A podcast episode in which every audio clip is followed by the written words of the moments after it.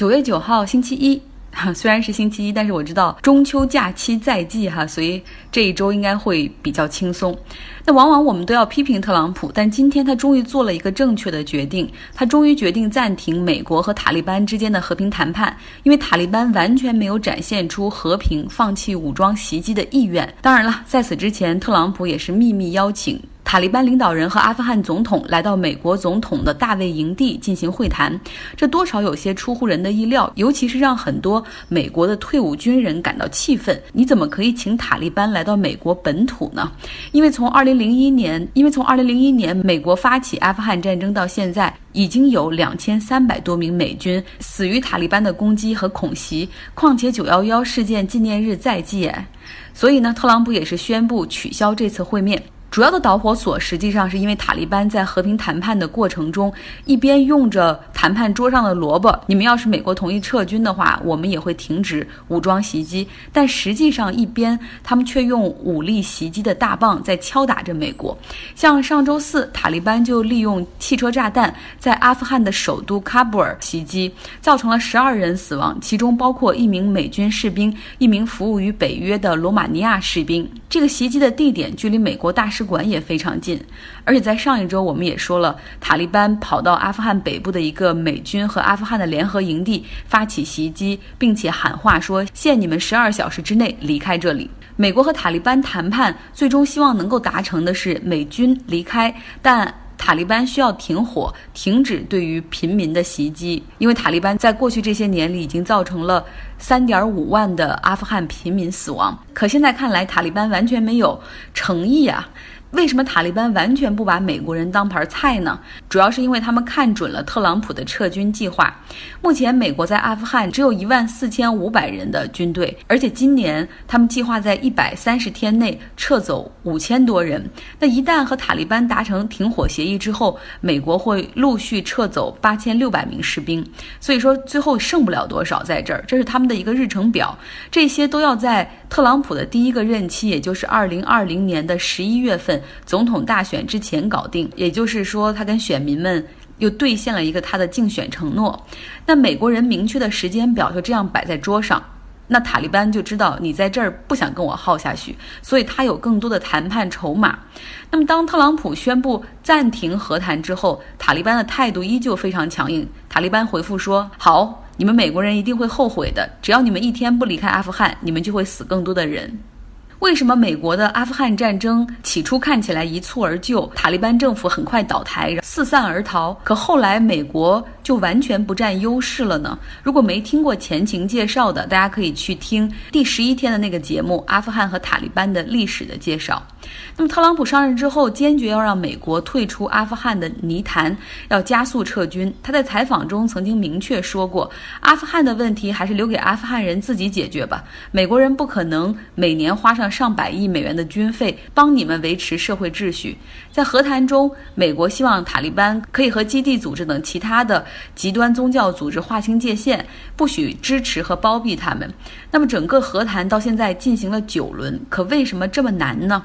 你想啊，曾经他们是战场上的敌人，其实现在在战场上他们还是敌人。那要坐下来谈，很多塔利班去谈判的这个领导层还曾经被美国关在监狱里。数年，他们之间是完全没有信任的。比如说，美国人要塔利班说以后未来他们也要持一个反恐的态度，那塔利班就问美国如何界定恐怖主义呢？你们过去在你们眼里，我们还是恐怖分子呢？到底什么是恐怖分子？总之，整个谈判的过程中，很多事情都需要重新的去定义。然后，美国人是一味的退让。塔利班到底要什么呢？他们是希望美国人彻底走，他们要恢复在二零零一年阿富汗战争开始之前，塔利班在阿富汗的地盘儿。说实话，特朗普之前在撤军和阿富汗的态度的问题上，与美国共和党整个党派的倾向都完全不一样。因为我们都知道，阿富汗战争就是就是小布什政府发起的，而且共和党一向是军事上的鹰派。另外，好多人觉得特朗普这个决定在地缘政治上实际上都对美国的利益有损，但是没有看到共和党人出来批评特朗普，或者哪几个参议员出来说特朗普不对。不好，这样不行。为什么会不敢对特朗普说不呢？这就是因为特朗普在保守派的选民中的支持率相当的高。特朗普刚上任那一两年，有参议员或者众议员出来批评特朗普，而最终特朗普就都是直接从喊推特上喊话，或者在接受媒体采访的时候直接说：“大家别投票给他，他根本不配再当这个参议员。”最终这些人就败选了。所以说，在保守派的选民中，特朗普还是相当有影响力的。所以，哪怕对他的意见不同，但是大部分的共和党的议员们保持沉默。如此看来，大洋彼岸的英国首相 Boris Johnson 虽然发型和特朗普有点相似，但是他的影响力真的是要小很多。因为在保守党内，谁都能喷他，甚至呢，谁都可以跨过这个党派的界限去和反对党一起投票，甚至辞职。来看英国吧，真是一日不见如隔三秋。英国政坛的变化就是半天你不看新闻都跟不上。二十一个保守党的议员跟着工党投票，Boris Johnson 认为他们是叛党的行为，要把他们开除出保守党。那这让 Boris Johnson 的内阁成员哈非常重要的一位负责劳动和退休金的大臣 Amber Rudd 一位女大臣宣布辞职。他说，首相的行为完全是破坏英国的政治体系。然后他说自己在内阁中服务了一段时间之后，发现 Boris Johnson 根本就没有想过有协议脱欧。他一直要求他内阁的成员。用百分之八十到九十的时间和精力去准备无协议脱欧，以及未来无协议之后可能出现的种种的应急方案。Amber Rudd 辞去内阁职务，但他依然是保守党的一员。不过他说他不会再坐在保守党这一边，坐在 Boris Johnson 身后，他会加入保守党的叛军行列，不再和保守党一起投票。那么另外呢，Boris Johnson 和他的支持者哈，有人还是支持 Boris Johnson，他们认为议会的议长。谁是议长？就是那个在议会里看着他们吵架的时候，有一个人负责主持秩序，不停的喊 order order，就是那位 Bercow。呃，他们认为 Bercow 有失公正，因为他允许工党和保守党的叛军们直接发起了阻止 Boris Johnson 的投票。然后他们是这样说的：说下次大选换议长的时候，我们不会支持 b 靠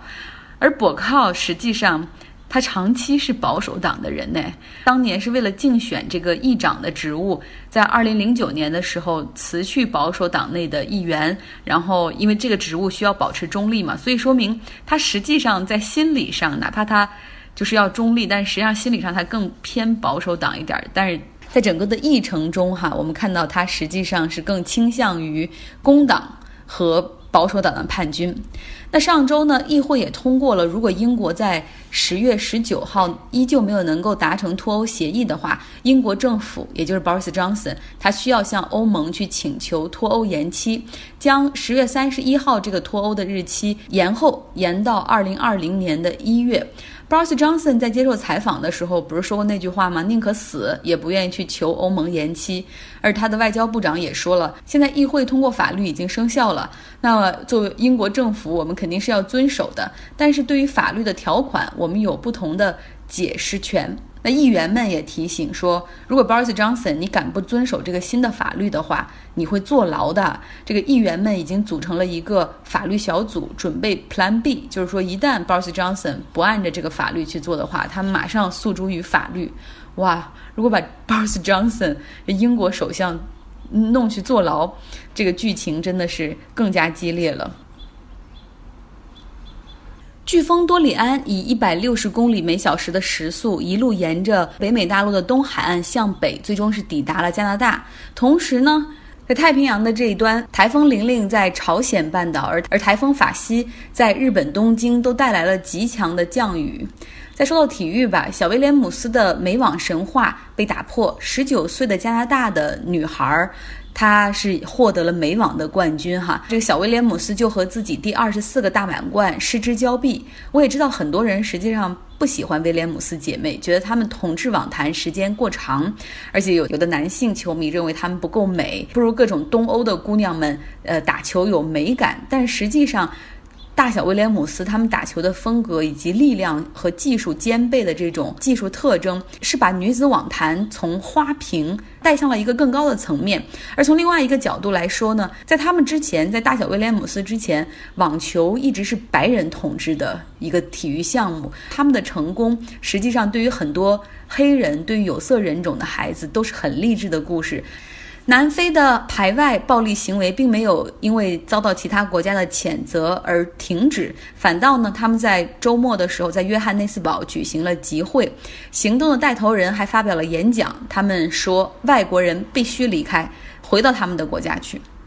那么上周五还有一件事儿，就是津巴布韦的前总统九十五岁的姆加贝，他在新加坡去世了。他在津巴布韦独立运动中就成为了领导人。那在一九八零年的时候，英国人走后的大选中，他当选总统，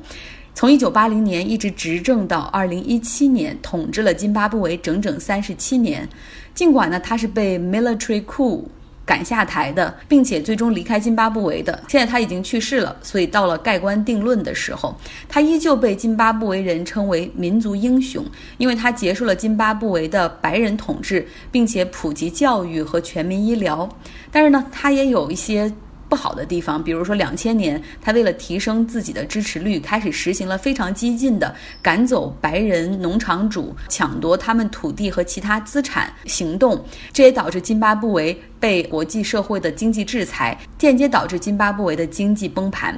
姆加贝曾经有一句名言，就是“只有上帝能让我不当总统”。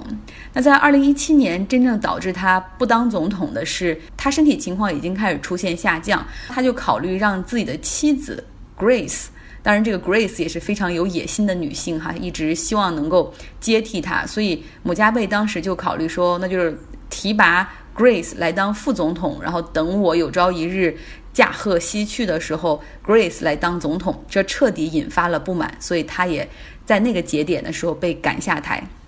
周末呢是美剧《Friends》老友记播出的二十五周年纪念日，众多专栏作家都在周末的报纸上撰写说，为什么这么多年过去了，《Friends》依旧是美国最佳喜剧电视剧呢？它的情节简单，甚至可以预料，但是那个笑料绝对不是屎尿屁那种低级的笑料，所以说你可以从二百三十六集中随便挑一集，依旧笑点很多。这六个人性格各异，他们会聊约会，然后聊自己的情感，聊对象，互相挤兑、保守秘密、吵架，但是总能够又回到一起。正如那个主题歌所唱的：“I'll be there for you。”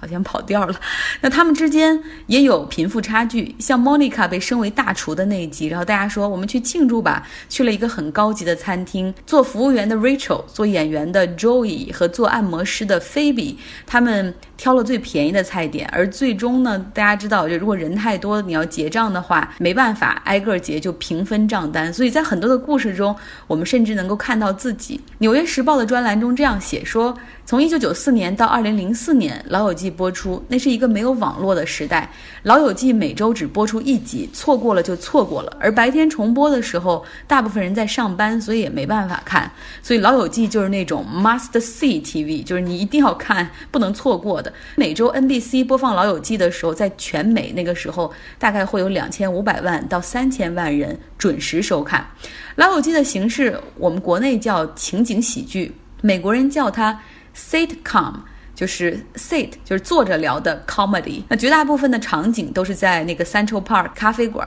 然后另外就是在他们的公寓啊。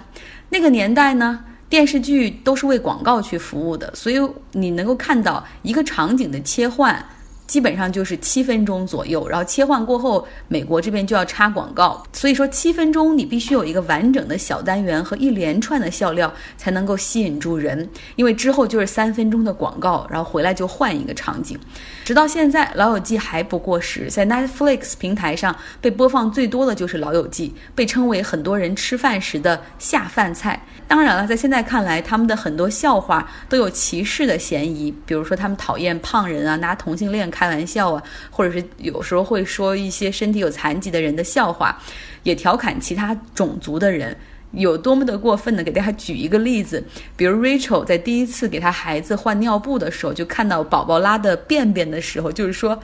我给你吃什么了？我给你吃的是印度菜吗？” 所以大家能够想一下，就放在现在这个社会，大家听了会有多么的 offensive，就是受冒犯的感觉。